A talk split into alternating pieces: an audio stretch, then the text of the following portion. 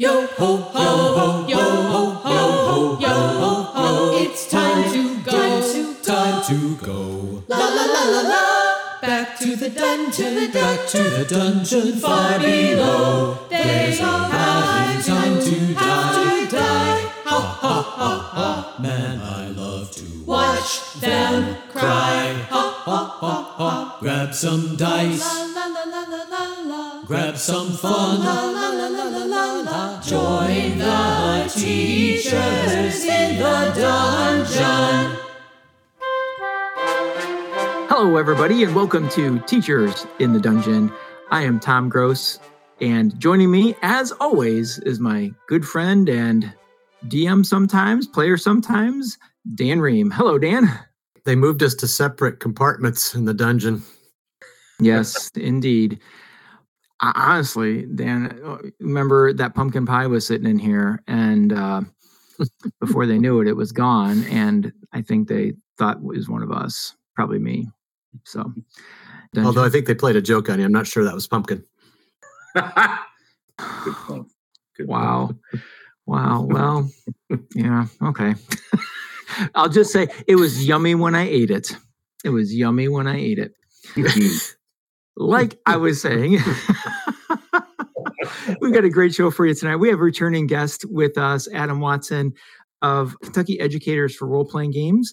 And Adam, you've been on Teachers in the Dungeon several times. We had, had you on a formal interview like this uh, to begin with, and then you joined us at Gen Con this last August to uh, have some fun. And so we thought it'd be fun to have you back on tonight. How are you? I am great, and I am so flattered and thankful to be back on the air with you, kind folks. Uh, although you know the dungeon is is a bit drafty, but the company is warm, so I'm ready to talk and hang out with you guys. I'm so excited. Yes. Well, I should have started by saying happy holidays, you guys. Yeah, happy holidays. Yeah. eh, Well, so I guess with that with that said, what made me think of it is Adam, you mentioned it's a little drafty in here. It is it is chilly. You know, Dan, they had uh, snow in a forecast here in the near future. So uh, get your boots, Oh, okay. your galoshes all uh, set up, or your fur boots and fur cape. I know you've got a fur cape uh, over there for when you Who, step out of the dungeon. really? Hey, well, right. I know. I know. Well, I don't have the gold for it. So, well, anyway, with the holidays in mind, we've got, we're going to start by talking to Adam about what he's been up to. But, but before we get to that, I just want to preview the rest of the show. We're going to, we, we're doing a series. This is the beginning, the kickoff. I guess actually the kickoff was on Good Friday or Good Friday, for heaven's sakes, on Black Friday. Uh, Dan, if you missed it, Dan and I did, did our annual top gifts for your players or DMs. And so if you have not heard that, go back and check that out. And so through the month of December, we're going to do gift based shows where we talk about things that would be good to buy a player or new products out or things like that. So it's going to be a product heavy month, trying to give people ideas of what to get. You know, that loved one that loves the games or someone sits at the table with you every week or every month those sorts of things. So we're going to get into that a little bit later. Our topic will be um, the top three things to purchase for a teacher who is wanting to get role playing started in the classroom or as a game club. So we'll get to that in a little bit. But Adam, I wanted to start by asking, what have you been up to? I've seen a lot of social media posts on your uh, Twitter account, and so you got a lot to say. I think. Uh, well, I, maybe a few things. I'm going to try. You know, I want to get to the gifts. I'm as excited to talk about the gifts as I would be if I was gifts. I'll speak briefly. I guess thinking forward from Gen Con, that that would catch us up maybe from the last Yeah. time we had a major conversation on on the show. So in August, uh, KY at RPG celebrated its first year anniversary. So we were excited about that. Uh, we being me, but we. I guess well, we talked briefly about this several months ago, but there's a we in the sense that there's lots of good friends that are contributing some awesome stories that I help capture and celebrate. So there, there is that we, but as an organization, it's the me. Yeah, it's one year anniversary. Really excited about that. Um, as far as the website itself, one of the things that we have started is a Discord, and I keep using the word we. So that's exciting, you know, to try to in that world. I admit as a social media, that's a new stretch for me as far as with with that. So that is something that I'm excited about. As far as visiting some classrooms, I've had some great opportunities. There's an old friend uh, Justin Gadd that I have been fortunate to highlight and discuss and share some things on our website. But the real fun was I was I had an opportunity to actually visit him in his classroom, and it's wonderful. Like you know, first off, there's these nice little touches of you know a Dungeons and Dragons poster here a quote from Lord of the Rings over there, and but more than that, just seeing some opportunities he has to kind of incorporate a little role playing game aspects. He has a, a, little personalized learning paths that he has created through some structures and so one of the things that was fun was he was talking about the students, these these um, middle school students of his, social studies, We're about to go on the Silk Road, right? And I was like, that sounds like a great opportunity to do some gaming. And he, mm. they, well, you're you're catching the drift of that. Yes, that's something he was expecting to to try to accomplish. So anyway, it's exciting to see that he's continuing those kind of adventures of of putting things like that in his classroom. Um, another teacher that I uh, saw in the classroom for the first time was a gentleman named Chad Collins from Spencer County Middle School. Uh, Justin is from Shelby County Public Schools in Marnell C. Moorman. But uh, Chad Collins is a Spencer County Middle School teacher, and he's really going full gusto. He has an academic team elective class that he's partnering with two other teachers. And he created a whole gaming structure around it where students do activities and quests to earn experience points there's kind of some must do's and may do's as far as the type of activities that they do. The path that they choose is kind of like a what we would probably need to think of as a class. And so he's really doing some interesting things, and the students are doing some really wonderful work in that frame. In fact, he's doing so much that about the only thing he hasn't done quite yet is do an actual gaming experience. But sure enough, we were talking about um, that, and he was talking about he wanted to find more ways for students to collaborate.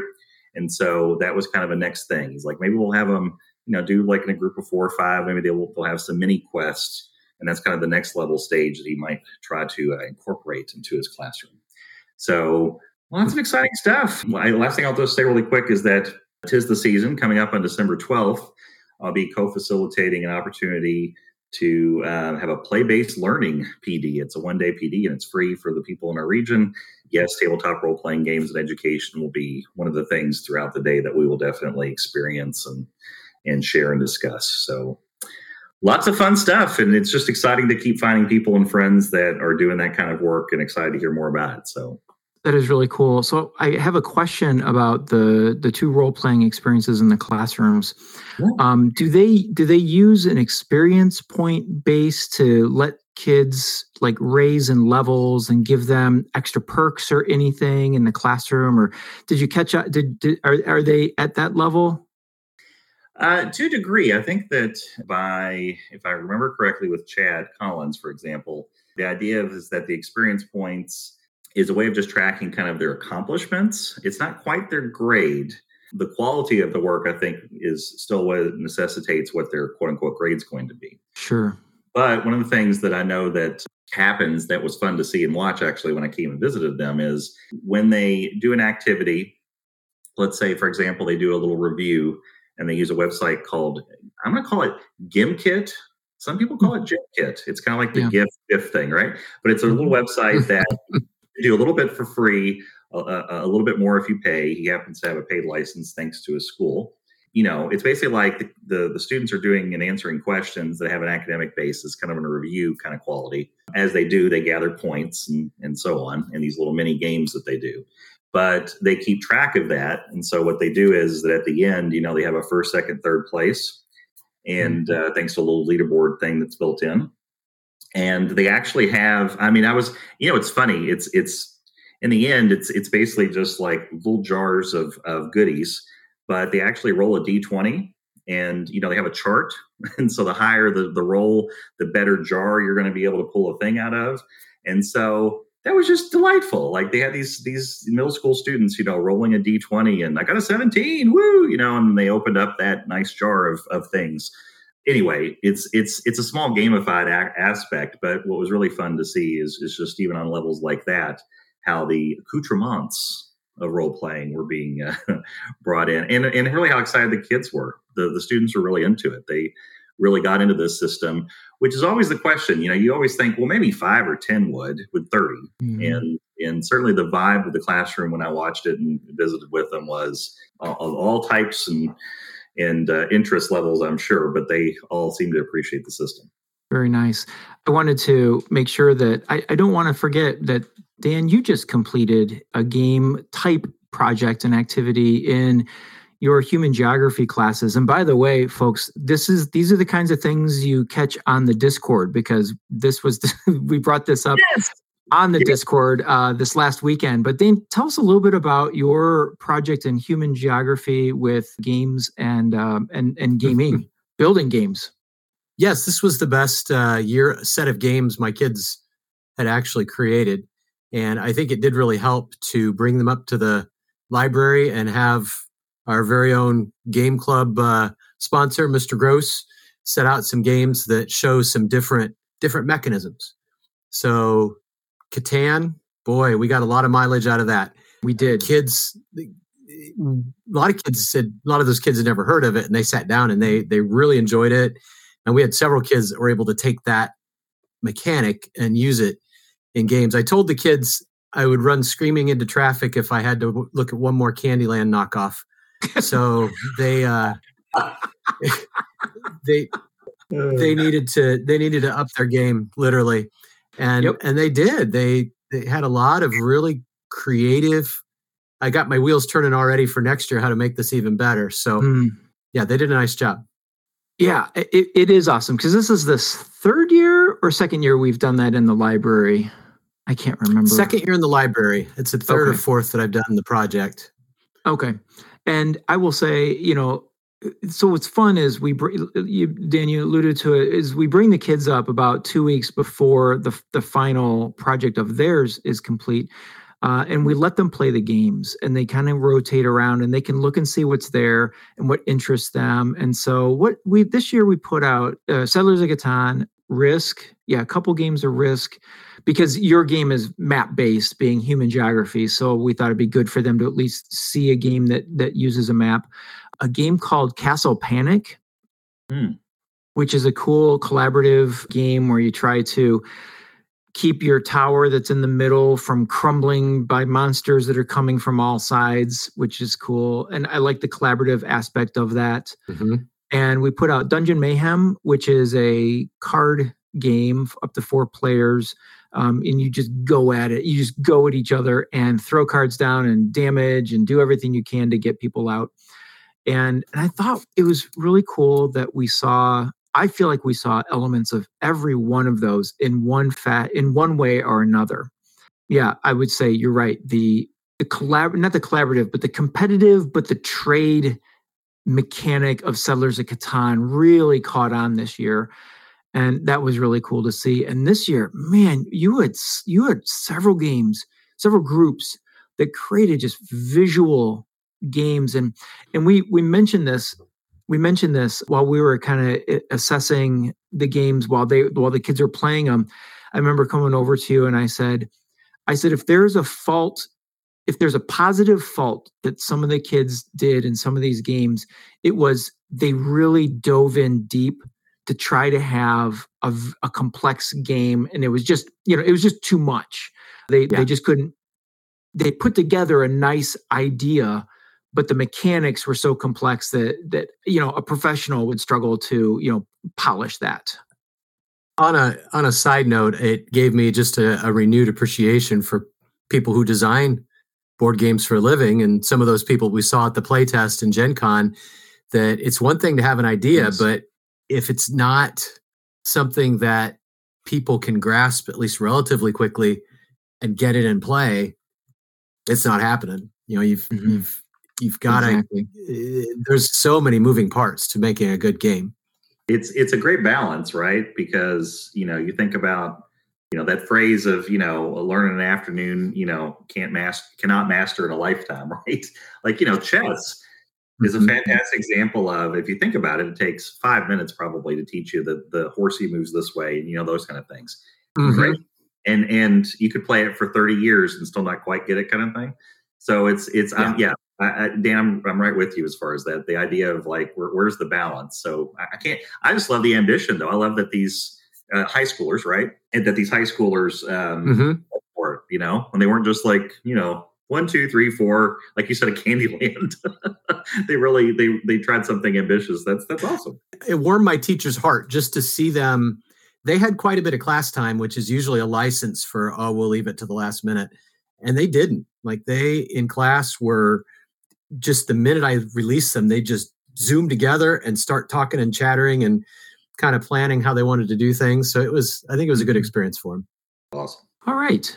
Well, I think it's time to move into our segment of the show where we're going to talk about our uh, gifts. Before you go and give, Yes. before you mention your first uh, gift, I would like to give sort of the context of where you built this list around. Is it, are you thinking more classroom? Are you thinking more club? Uh, do you have someone, someone's room or something, you know, in mind? Uh, what was the context for building it? And then go ahead and give your first gift idea for a teacher who is uh, looking to start role play in the classroom or the or a, a club and adam being the guest i'm going to start with you and then we'll go dan and me so adam have at it Thank you, gentlemen. Uh, quick context, as you asked for, um, I was mainly thinking of trying to lean into the classroom itself. So that was kind of my Mhm. context, not necessarily a particular content or grade level. When I was picking these Mhm. different things, I was trying to be a little bit open minded that they could be used, you know, in a fourth grade classroom, a 10th grade classroom, social studies, science, like there's some possibilities there. So that was my thinking. Uh, and with that, I go to my first choice. I, I will tell you that I'm kind of going in an order from really recommended to really, really, really, really recommended. There you go. So that's my that's my, that's my choice. I'll go to the first one. Um, so my first one is, and I'm showing this. I know it's a it's a podcast, but it's a visual. I just want to show here the Dungeons and Dragon Dragons stickerology book that Huh. recently came out. I picked this up as an impulse buy. I'm very glad that I did. It's about sixteen dollars, uh, suggested retail. So inside the book, it is it's interesting on a couple different levels. Now, I personally am a fan of stickers, and from teaching in a high school classroom, I quickly picked up on the fact that you know 17 year olds seem to love stickers. too. Like stick, everyone loves stickers, right? like it is hilarious to me uh, because I oh you know mm-hmm. I I mean in the past in other kinds of stickers I'd be like you really couldn't care less that I give you a smiley face. They would beg for smiley face sticker. You know yeah back to the book though dungeons and dragons stickerology so the nice thing about this book is that on one level it serves as a good introduction to like the legends and lore of the game the legends and lore of the game you know the different types of monsters and creatures and races and classes and so on. So you can flip through it for that kind of quote unquote value of picking up the game. And the, but the stickers themselves are just fun for stickers sake right? Um, so stickerology but let me explain as far as where i think it could be useful. So First off, I think that it's to go with the thing I was just talking about. It's a great token of achievement at any grade level, right, or any any age level. So Mhm. you know, you could just give a thumbs up sticker, but why do that when you could, you know, have a a mimic with its tongue lolling out? I mean, that would be much more fun, right? So you got a token of achievement idea. You could use these if you wanted to be so a dispensary of doing them. You could set up like on a grid or something like that. The stickers are different places. You could do some mathematical stuff with that. You could do some critical thinking of if the if the dragon was here and your uh, high elf bard was there, and then the entrance was over there. How might you cross the room to get to the th- like those kind of Mm. situations? Thanks to like laying out the stickers. So obviously, decoration for decoration's sake's fun too, but that's where I think that there's multiple ways you could utilize this. Everything from getting used to the game with some of its aspects to creating some strategic maps to tokens of achievement. excellent Nice. i love it all right dan I sort of lean toward the notion of probably someone starting a game club, although this could work for a classroom teacher. My line of thought was if you're starting this, you're going to have to be the DM. For some people, that might be a bit daunting. So I tried to think of resources for a person in that situation. So I, I assumed that everybody would know about the basics, the player's handbook, that sort of thing. So I'm going next tier from that. Um, actually, the first the first thing I'm actually stealing, Tom, from our my list of things to buy people for Christmas. But Yeah. I think one thing, an a individual starting a game club, having to DM for the kids, you need a book of NPCs. I think you need to have a resource to quickly be able to generate those things. I like creating those characters, but it bogs me down. If I know I have to run a session and the clock is ticking, I need to have things like that that kind of can provide shortcuts. So there's plenty of them out there.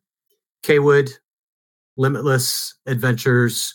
I, I kind of lean toward the third party ones. I think they've got some some fun things to offer. So that's my first first recommendation.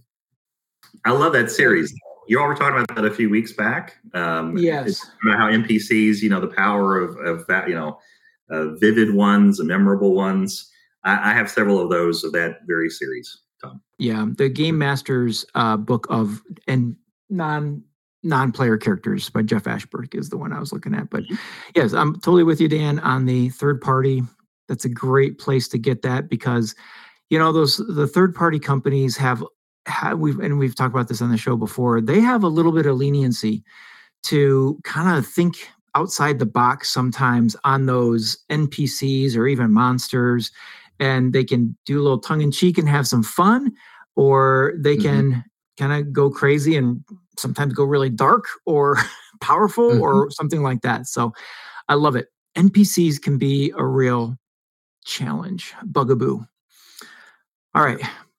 So the context of mine is more so in the realm of being in a library as a librarian looking at a club or helping a teacher to get started doing something in the classroom. So my first one, uh, Adam, I think you mentioned you mentioned this in talking about using the stickers on one of these, and I think a great gift for a teacher who's starting a club or doing something in the classroom is a is a set of glossy maps with the uh, dry erase markers. We just recently bought a set of those. Uh, Dan, you had recommended them, and I was like, you know what, let's do it because what we'd been using in Game Club, and this was a great idea when we didn't have much of a budget or even really a budget at all. In fact, Chris Metz, our, our friend Rick's in uh, our original campaign, he started by using uh, poster board, putting a grid on the poster board, laminating it, and it was great. But if you have the opportunity to purchase something for a teacher, librarian, whatever, who's starting a club, these maps they just they just kind of bring the table to life and they have different i wish i could remember the the name the name of the company that we bought ours from but they come in a tube and i think there's three maps or three sheets and they have the terrain on the on both sides of every map. And so i think there's like a, a coastal map where the you got half water half um, that you could use a river or uh, an ocean coast there's the snowy one there's a rocky one there's one that has some ruins and and it just it brings it to life. But like you said adam you know there's something about putting a grid in front of kids and Oh, yeah. asking them what is the quickest way or making them think about hey you've got an obstacle here. What are the options? And talk about critical thinking because every kid at the table could come up with a different way in, in some instances of how to get from A to B or how to shoot an arrow from A to B. And uh, and I think there's a lot to go into that with discussion and other types of things. And so I think maps are a really important part of getting a club or a RPG started in your classroom. I love that. Am I next? You, we're back to you. Okay, listen. This is why I love this podcast and I love the both of you because there's synergy going on right now. There's synergy because you couldn't have gave me a better segue for my next one on my list. So, Excellent. um, uh, and this is also a Gen Con reference. So when I went to Gen Con and I was walking the uh, the exhibit floor, I came across a company I hadn't seen or been aware of before, and that's where that's where I fell in love with them. Uh, it's a company called Loke Battle Mats. Loke Battle Mats. They have great books like you're describing that like open flat. Uh, they have even some decal kind of vinyl stickers that are reusable. So it's like if you want a tree right here, slap it down. But that all Oh, said, smart. yeah, yeah. Here, and of course, it's um, dry erase marker um, friendly. So there's all of those things. But the specific exa- example that I want to present from Loke Battle Mats is something called the Calendar of Many Adventures. This Hmm. is brilliant, and this is what it is. So every month that you flip open, the top half is a gridded battle map, you know, like a, a little bit of maybe, I don't know the exact size, but let's just go with maybe a little bit bigger calendar than normal calendar size, right? So you have this little area. This could be a, a crypt that's crumbling, could be an outside around a brook, but you've got each month has a different uh, scenario map. And here's the one up for there. There's even a PDF download that each of these months come with like a little mini adventure. So not only do you have this that you could use in any way you like, use your imagination, Hmm. but you have a little one shot adventure information that you could use with that very January and then the February and so on. So what I love about this is that it's the practical thing. As a teacher, I always appreciate having another calendar that I could mark the dates or plan the thing with. So I mean, there's of course that aspect of it as a calendar. But if you don't want to wait for the whole year, you can just rip those puppies up, right? and you'd have 12, you know, decent sized little maps. And imagine that in a classroom setting, for example. Like you could deal them out like cards, each group of three or four people, you know, and with with some left over for extras. You could really paint and have some scenarios and some gaming situations from that. So I, I love, I like I said, I like the like the company a lot. I bought some of their mats just for for fun and for gaming. But that calendar of many adventures for about sixteen bucks or so is a great entry to get twelve maps that are decent. You know, um, three desks or four desks centered around each other size without it getting too big or expensive. I'm just I'm just thinking about that. Okay, so okay, way off top. I mean, it, this is that's not off topic, but it's way out here left field idea. So you've got that calendar in your classroom. You could do this elementary, middle, or high school. And I'm thinking probably a language arts class, but wouldn't have to necessarily be. But you've got that hanging in front of the classroom. And and what if the beginning of each month was either RPG day or creative writing day and you reveal that map of November to your class and you say to them, write a story that happened here.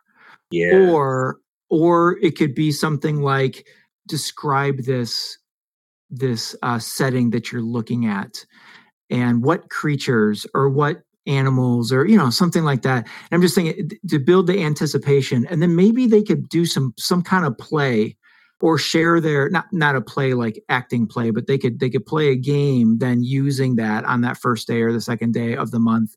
But you could use that throughout the month in different sorts of ways but that reveal at the beginning of every single month imagine how excited the kids would be to come Right. back after First, yes. yeah after christmas break how many how many kids are excited to come back after christmas break but but if they know they're going to see a new map and get to do some fun activities with it that could be a pretty cool way to use that that'd be that'd be cool i'm so glad you talked about that Yeah, it's it's fun. I'm I'm probably treating myself to that one.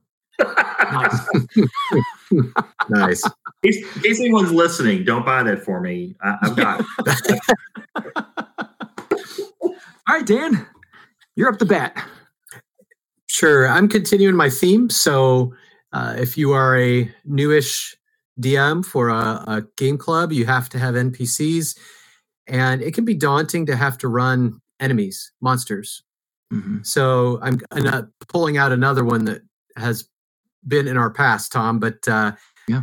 is at least as far as discussion is I say get uh, a copy of The Monsters Know What They're Doing by Keith Ammann, where he goes through and tells you, just kind of fills you in from the monsters side of things.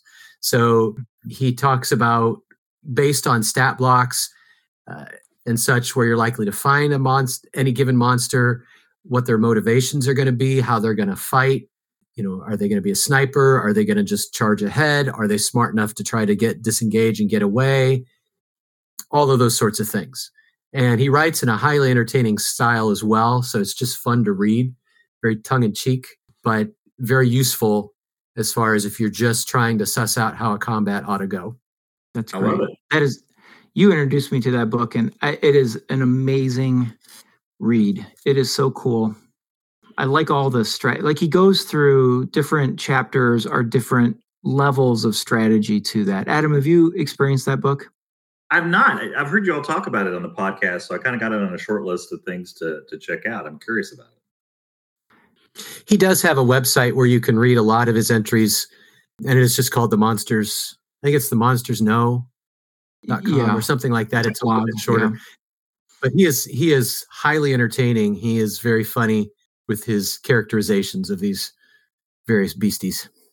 I think I think one of those things that I've learned as much from you all talking about these things and made me think better and differently about is that I've recently started playing D and D again, but as a player, and it's given me confidence that at some point in the future, perhaps trying to DM. And one of the things that that book seems to go to the heart of is that I probably, if you'd asked me to DM, I don't know, even five or ten years ago, I probably would have been like, "Here's this hunk of meat, slash at it. Great, it's zero hit point. You know, let's move on." Right. and, and what I love, and what I love about that book in particular, just some of the things you shared and talked about, is that obviously that's, I mean, you know, you roll the dice and, and it just becomes so banal. You know, the monster, if you can charge the monster with life and a personality and it has its desires and objectives too, and and some of them, you know, actually do have intelligence that may be higher than the characters, right? Like playing into Mhm. those aspects, I think over the long run, you know, characters or uh, players would appreciate that, right? So anyway, I love that. I Mhm. love that idea of the book. Excellent. Did that does that come to me? Uh, Dan, was that yours? Yes. Yep. You're Okay, short all you. short memory. Short memory. I think I think the goblins need to give me some water. I think I'm drying up here and yeah. So It's that, it's anyway. pumpkin pie. I think I think there's something about that pumpkin. It has some side effects, shall we say? Uh, the They side laced it effects with are showing PCP. up. I love it. I'm okay. My I'm going to save my second one because I am wondering if Dan's going to drop it as his number one, and I don't want to steal that from him. And since I go after you, if you don't, then that would be my number one. So we'll go with that. All right. So something else when I think about our first year of bringing Dungeons and Dragons into our game club, one of the things that we we had to share all the time was, and this is my number two, is not my Wild Bills mug. Uh, it's the dice. It's the dice that are inside of my Wild Bills mug. I think having dice of all different sorts. And what I mean by that is, Dan, do you remember when we were doing the role play with uh, your class a couple years ago? And you had a table, I had a table, and you pulled out that giant six sider. I mean, it was a huge cube dice. And you pulled it out for that like special roll. I mean, I watched the kids, all the kids, like it got quiet and the and the tension was high. And you pulled out that big one so that everybody could see the result of the roll. I just thought that was great. And so having different size dice, having you know multiple sets of of a Dungeons and Dragons set, but then also having you know a ton of six siders because you just never know what kind of dice you need. And and as much as as much as our kids buy their dice, so anymore, our kids that are in our Dungeons and Dragons, they've got their own dice. They, you know, they've they've gone on Amazon or they've gone over to our local store, uh, Zeke's, to pick up a set of dice. But they are high school kids, and they're you know, and they are forgetful, and Yes. they show up and they're, like, uh, Mr. Gross, can uh, can I get can I get? Do you have your dice handy? I'm like, always, always. And so Hmm. I think I have about 12 sets of dice for our game club. And I've got a bag of six siders, probably about, I don't know, 18 of them. And then since we just started playing Dungeon Crawl Classic, we have the Dungeon Crawl Classic special dice. And when Marvel comes out with their 616 dice, I'll definitely buy those. Yes. Um, right now, they're just using the bicycle six sided dice, but I just think you know, you, it, might be something to the teacher that is planning all of this, thinking, "Oh, the kids will have their their dice, or I'll just buy a couple sets of dice." Help them out, help them out with those extra sets, and uh, and not and I'm not even suggesting becoming a dice goblin. You know, depending on the size of your club or the size of uh, the number of kids in your classroom, if you've got six tables of a game going on in your classroom or six activity uh, spaces where they might use dice for chance or learning learning about that it's good that each one of those has a set of dice for them.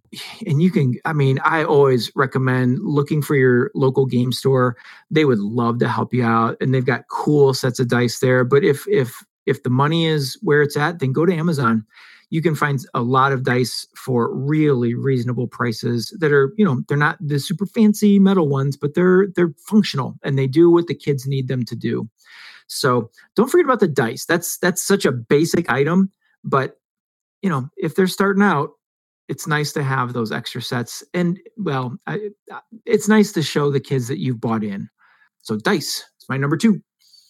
Well i love the equity of that tom because you think about that. I mean i know dealing with with you know, being a high school teacher, uh, classroom teacher, it's been some years, but kids, not because they mean badly, but you know, getting keeping them in pencils, right?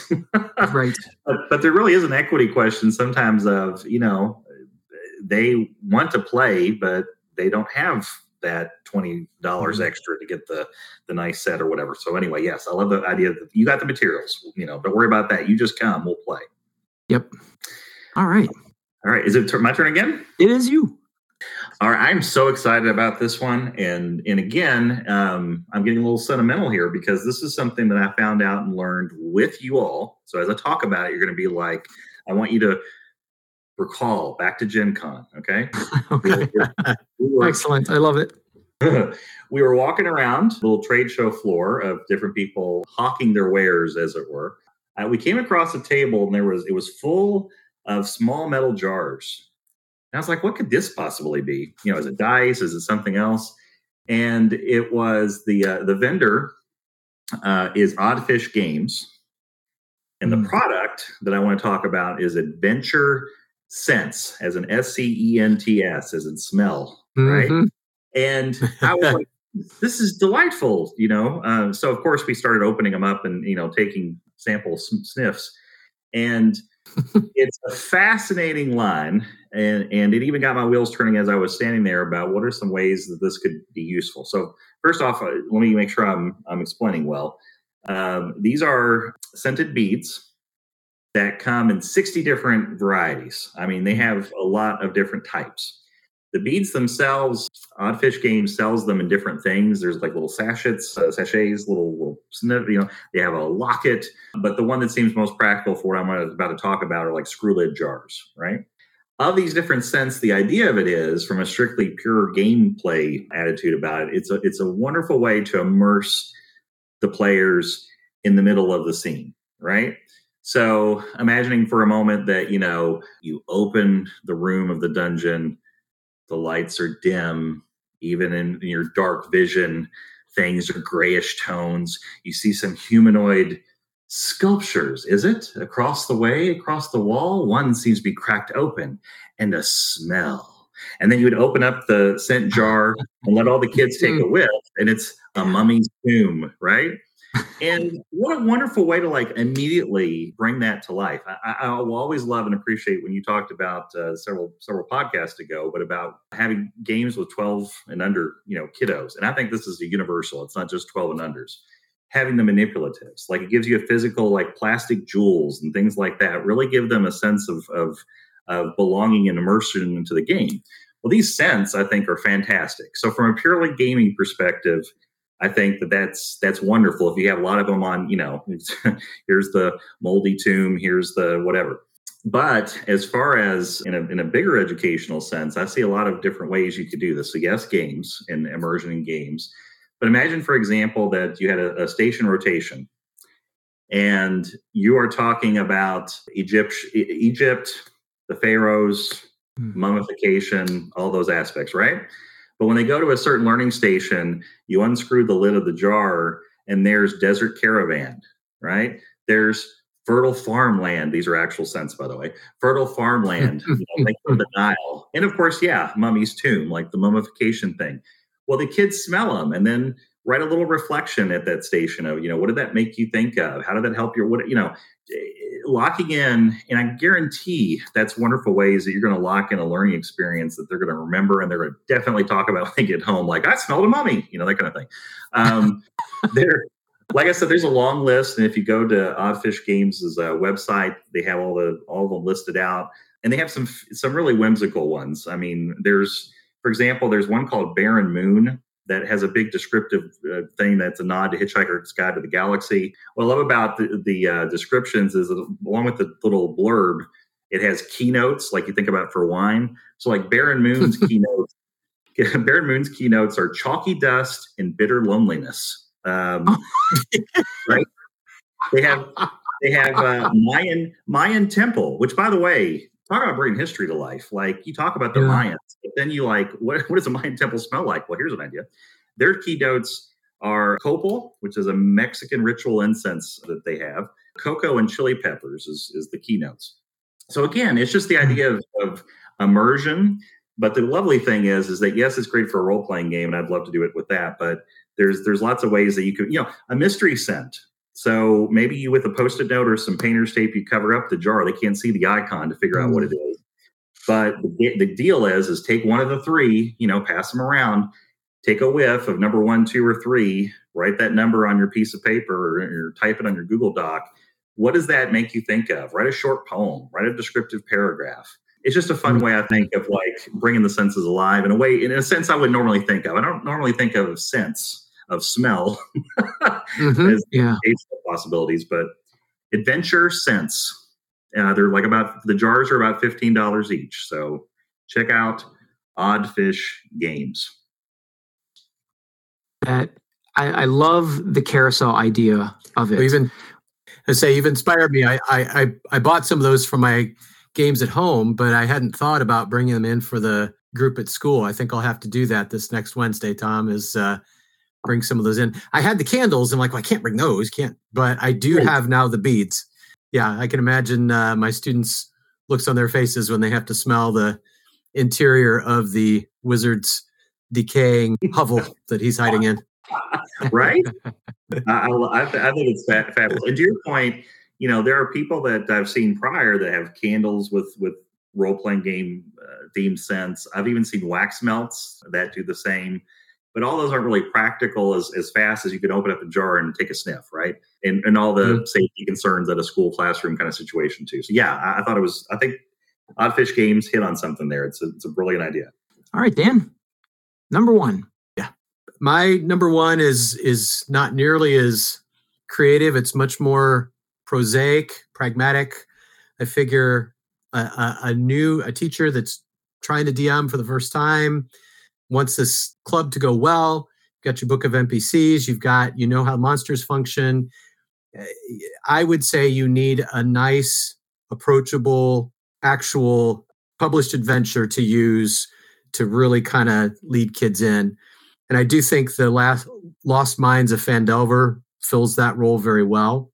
You know, I'm more of a homebrew person myself, but uh, I have a friend that played us through Phandelver. And what I noticed is he was a new DM and he he adhered pretty closely to it at first, but it as an adventure, it does provide a lot of jumping off spots mm-hmm. and opportunities for you to sort of exercise your creativity. And he's he's gone crazy with it. We just got we, we ended up being out on pirate ships for our last encounter uh, in a major sea battle. So nice. it's a long way from goblins trying to uh, ambush us on a road in our first encounter. So I think that would be a good good starting point for a new teacher DM. And you know what scent would go perfectly with that is a pirate ship adventure scent, which they make. So there you go. you would have had all the senses just, engaged. Just put it in a care package for the, your your special someone who is going to be damning for the first time. That's right. you know, when we were coming right out, when we were coming out of the COVID restrictions and things like that with that group, I I I did the Phandelver adventure, and what I loved about it was, you know, we we a never knew who was going to be there and who wasn't going to be there and b we were never sure if we'd be there for the next for the next session or not. And so what i loved about phandelver was all the little mini adventures that you would go on and come back and you go on and you come back. And it was a constant come and go so that you could almost finish one adventure in yeah, not at the hour and a half that we had, but if we had an extra half hour, it, you can almost do one of those adventures in two hours, and then you come back mm-hmm. and whoever's here next time, well, let's go on another adventure from Phandelver. And so, it, yeah. it it is it is very well done as far as and that's the that's the what set is that from? It's not the basic. What's the name of that set? Um, the starter set. Oh, it's the starter set. Yes. Before before the essentials yeah, that came out later. But yeah, because that's the one I bought. That's when I got back into 5e. Um, ah. you know, I figured, well, you know, that's I guess I should start somewhere. That makes sense. Use a starter set. When you can yeah. say, you know. Mm-hmm. So I'll, I'll drop my last one, and then Adam, I know you had a. Did you have an honorable mention, or we did we use it up? I, you know, it's funny you mentioned the dice. So the only thing I'll say really quick is that yes, and to that thing is that uh, different companies have foam dice, some large, extra large oh, size, and some like you know bigger than your your typical dice set. But foam dice might be an interesting approach to a little bigger, so it doesn't quite get as lost. Uh, I guess I'm always thinking that people are going to wing something at somebody, you know, and maybe foam dice would feel a little less damaging, you know. So anyway, that was that was my that was my honorable mention. I didn't have to necessarily worry about because I got all three of my main ones in. Cool, I love it. Dan, did you have an honorable mention? This was an, an excellent topic and one that I really struggled with. It took me a while to find my angle. And once I did, three was all I could come up with. So all right. So my honorable mention, I'll do that before I do my last one, and then and then we'll uh, close out and let Adam out of the dungeon. but my my honorable mention is it goes back to when I talked about the buy-in. Show the kids you've got buy-in and help help your teacher friend or sponsor of a club show buy-in to the game and the genre by buying them some books that are not necessarily for the game, but they inspire the game. So look for fantasy books like the R.A. Salvatore books or the Dragonlance books. Or we've just recently talked to Jim Zub and Stacy King and Andrew Wheeler about the Young Adventurers guides that are aimed at middle school but i'm telling you anybody anybody could just uh, younger than middle school could at least look at the pictures and get a gist and high school kids i think would enjoy it just as much as a middle school kid but but but those to me those types of things show buy-in that hey i want to run a d&d game look at these resources i have for inspiration. So that's my honorable mention. My number one goes to again, these are people that we talk about all the time. And I'm going to go with your theme, Dan, of it's not, you know, the biggest, the biggest fear of starting a Dungeons and Dragons group is who's going to run this thing? you know, I don't know how to do it, but I want the kids to be able to do it, but the kids probably may not have ever done it. And so one way you can do that and use this to teach kids how to lead a game is our friends at Limitless Adventure uh, who we met over at Gary Con in uh, Lake Geneva, Wisconsin. And we saw them at Gen Con as well. They have a set called DMless Adventures. It's a box set. Inside that box set are cards.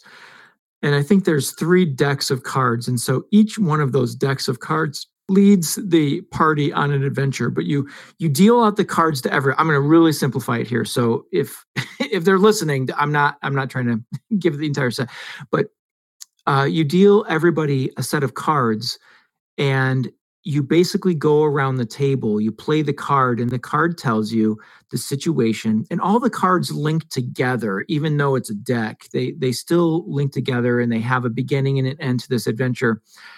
And you run the encounter that your card was.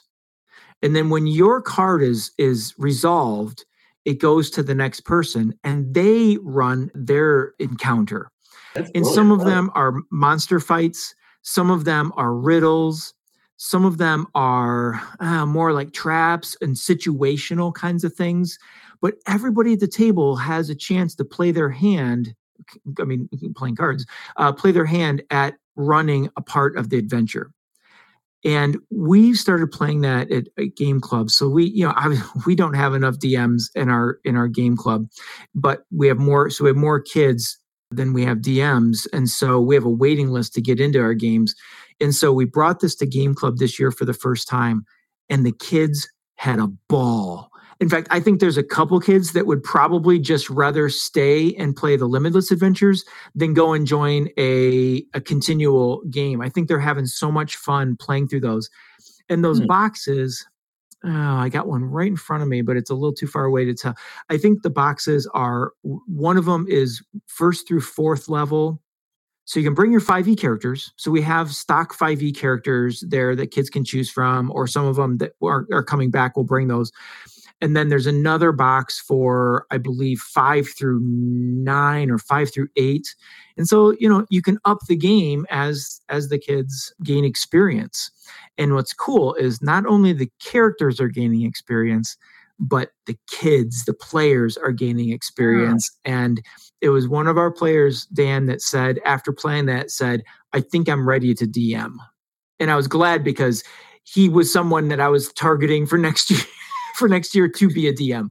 So I love that he Got gained it. that confidence by playing that game. I love that. What what great to use an educational term. What great scaffolding, right? Like the the ultimate mm-hmm. expression, mm-hmm. the ultimate goal is players to become dungeon masters. I mean, there's the there's the analogy of life of, of education, right? Like they come to us as players, they leave as DMs, and I love that. That's a great fun way to preview that that experience in a way that doesn't feel heavy handed. I love it. Before before we go, I definitely want to do like a quick PSA. Can I do that? Oh, 100%. Go for it. Right. I, I again mm-hmm. inspired by you all so much that you talk about uh, this in so many different contexts and, and episodes. But the idea of shopping local, if there's an opportunity that one of these things, maybe it's the limitless cards, or maybe it's the the monster knows what it's doing book, or maybe it's the adventure scents. But if it's an opportunity to or opens up an opportunity to go to a local game shop and say, hey, do you have this item or could you get this item? You know, there's a win win win possible here. First off, mm-hmm. you can support a local game shop by buying the product with them.